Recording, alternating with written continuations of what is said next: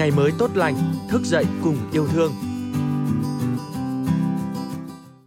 Chào mừng quý vị và các bạn đã đến với podcast ngày mới tốt lành ngày hôm nay và tôi là Minh Yến biên tập viên của chương trình. Thưa quý vị và các bạn, ngày cuối tuần hôm nay của quý vị và các bạn như thế nào ạ? Còn riêng với tôi thì tôi hay dành những khoảng thời gian cuối tuần của mình để có thể đi thăm những làng quê ở xung quanh địa bàn mà mình sinh sống. À, bởi với tôi thì khi được chìm đắm trong cái không gian yên tĩnh của làng quê thì tôi cũng thấy rằng tâm trạng của mình tốt hơn thay vì lo lắng buồn phiền về những vấn đề ờ, đang hiện hữu trong cuộc sống thì tâm trạng của tôi có thể tĩnh lặng lại và tôi cảm thấy yên bình hơn đó cũng là lý do mà tại sao trong format của ngày mới tốt lành thì luôn có một số ngày mới tốt lành cuối tuần dành cho những câu chuyện làng và những ký ức làng. Chúng tôi mong sẽ tiếp tục nhận được nhiều hơn nữa những câu chuyện làng, những chia sẻ về ký ức, kỷ niệm về quê hương và tuổi thơ của thính giả trên mọi miền đất nước. Và sau đây, như thường lệ mời quý vị và các bạn đến với một câu chuyện làng của tuần này, đó là câu chuyện Trồng trành bến đỏ eo của tác giả Lê Thị Hải Yến. Đã rất nhiều lần tôi lang thang bên bến đỏ eo. Tôi không có ý định sang sông nhưng cảm giác muốn ngồi lên đò nghe ông lái đò ngâm một điệu hò xứ Huế.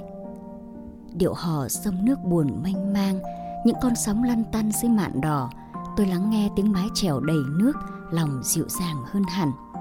Dòng ô lâu xanh thẳm xuôi về phá Tam Giang. Bến đò eo trên sông Ô Lâu nối giữa thôn Câu Hạ, xã Hải Phong, huyện Hải Lăng và xã Phong Hòa, huyện Phong Điền. Bến đò có từ lâu lắm rồi, chẳng ai còn nhớ mốc thời gian cụ thể. Người dân nơi đây chỉ quen với hình ảnh một cặp vợ chồng già cần mẫn chở khách qua sông. Có những buổi chiều tan trường sớm, tôi xuống bến, đứng bên ni, ngó sang bên nớ Người lái đò nhận ra khách quen, vui vẻ đưa tôi qua sông rồi lại đưa về bến. Tiền công có khi là vài chục ngàn, có khi là gói bánh.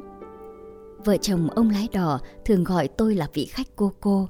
Tôi chăm chú nghe kể về sự tích bến sông. Ngày xưa, có một anh học trò nghèo xứ Huế vào kinh đô ứng thí. Đi qua bến sông ô lâu thì phải lúc ốm đau, trong tay không còn một đồng lộ phí. Thương cảm cảnh ngộ của chàng trai, cô gái trèo đò trên sông, chăm sóc bữa ăn dưa cả đến từng đồng lộ phí để tiếp tục vào kinh. Ngày lên đường, chàng trai thì non hẹn biển, hẹn ngày công thành danh toại sẽ trở lại nơi đây. Thời gian thấm thoát trôi qua, cô gái đợi chàng trai trong vô vọng. Rồi một ngày, gió to, sóng cả, cô đã xuôi tay về chốn cựu tuyền. Khi công danh đã thành, chàng trai trở lại hay tin cô gái đã bỏ mặc dòng sông mà đi. Đau buồn vô hạn chàng khắc lên mồ cô gái những vần thơ. Trăm năm đành lỗi hẹn hò cây đa bến cũ con đò khác đưa. Con đò đã thác năm xưa cây đa bến cũ còn lưa bóng người tôi đã từng đọc đâu đó về tích xưa trên bến sông này, nhưng xúc động hơn là được bồng bềnh trên sông nước, nghe người lái đò vừa quệt mồ hôi vừa kể chuyện bối cảnh đó khiến một huyền tích lại ngỡ như chuyện đời thường với cái kết thật xót xa, ám ảnh có lẽ vì thế mà tôi thêm yêu con sông này Bến đỏ eo chở khách từ 6 giờ sáng đến 6 giờ chiều, trừ những ngày mưa lũ tràn về. Gia đình ông bà lái đò cách bến chừng 700 mét, căn nhà cũ kỹ nằm trong làng – để đảm bảo cho khách sang sông không bị trễ chuyến, ông bà đã che lán dưới gốc cây sung mà đợi. Bữa cơm trưa đạm bạc trong căn tròi nhỏ trên tấm phản tre thật bình yên. Đã có lúc tôi gọi đỏ đúng vào bữa trưa, ông bà cứ tiếu tít mời dùng cơm, một cảm giác mộc mạc, thân thương mà tôi ngỡ rất khó tìm được giữa cuộc sống xô bồ này. Khi được hỏi về tiền công đưa đỏ, cụ bà vui vẻ kể – Thôn trả cho ông mẹ mỗi ngày gần 50 ngàn, tất cả được quy ra lúa. Bến đò không có khách lạ, chỉ chờ học sinh đi học hoặc người bên ni qua bên nớ. Họ đi thăm đồng, thăm mộ, vì thế tiền công trả khoán theo năm. Ông bà chia sẻ, Chúng tôi nhận đò gần 15 năm rồi, biết là thu nhập không bao nhiêu nhưng khó dứt ra. Nhiều lúc định bỏ bến đi làm việc khác mà không nỡ lên bờ rồi còn nhớ tiếng gọi đò Dòng sông ô lâu xanh thẳm uốn những vòng cung thật đẹp, bồng bềnh trôi giữa làng mạc xanh mướt sắn ngô. Sông mềm như tấm lụa của người mẹ xứ Huế, chuẩn bị may áo dài cho con gái đón ngày khai trường. Con đò nhỏ nằm chồng trơ bên bến, chưa tháng năm, trời nóng như giang, khách qua sông cũng vắng. Ngồi trong lán dưới tán cây sum xuê, gió lộng từ sông mát như quạt hầu. Tôi buồn ngủ đến mơ màng nhưng cố gượng lại.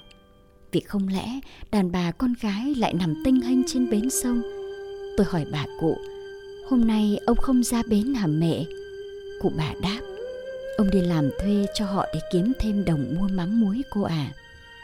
Mưu sinh trên con đò nhỏ càng ngày càng trở nên khó khăn. Giữa cơn báo giá như hiện nay, số tiền công gần 50 ngàn cho một ngày là quá ít ỏi. Vì thế, mặc dù tuổi cao, sức vóc chẳng còn là bao, ông cụ vẫn tranh thủ đi đổ bờ lô cho họ. Tiền công kiếm được gấp 4 đến 5 lần cho một ngày lái đò. Biết là vậy mà ông bà vẫn không bỏ bến một ngày. Hai cụ thay phiên nhau miệt mài chở khách như chở tình làng nghĩa xóm cập bến bờ bình yên. Xã hội ngày càng phát triển, phương tiện giao thông thuận tiện – biết đâu sau này bến đò eo sẽ được thay thế bằng cây cầu hiện đại. Tuy nhiên, ở những làng quê yên tĩnh, có khi một chuyến đò sang sông mà nên tình nên nghĩa mà nhớ mãi không dứt.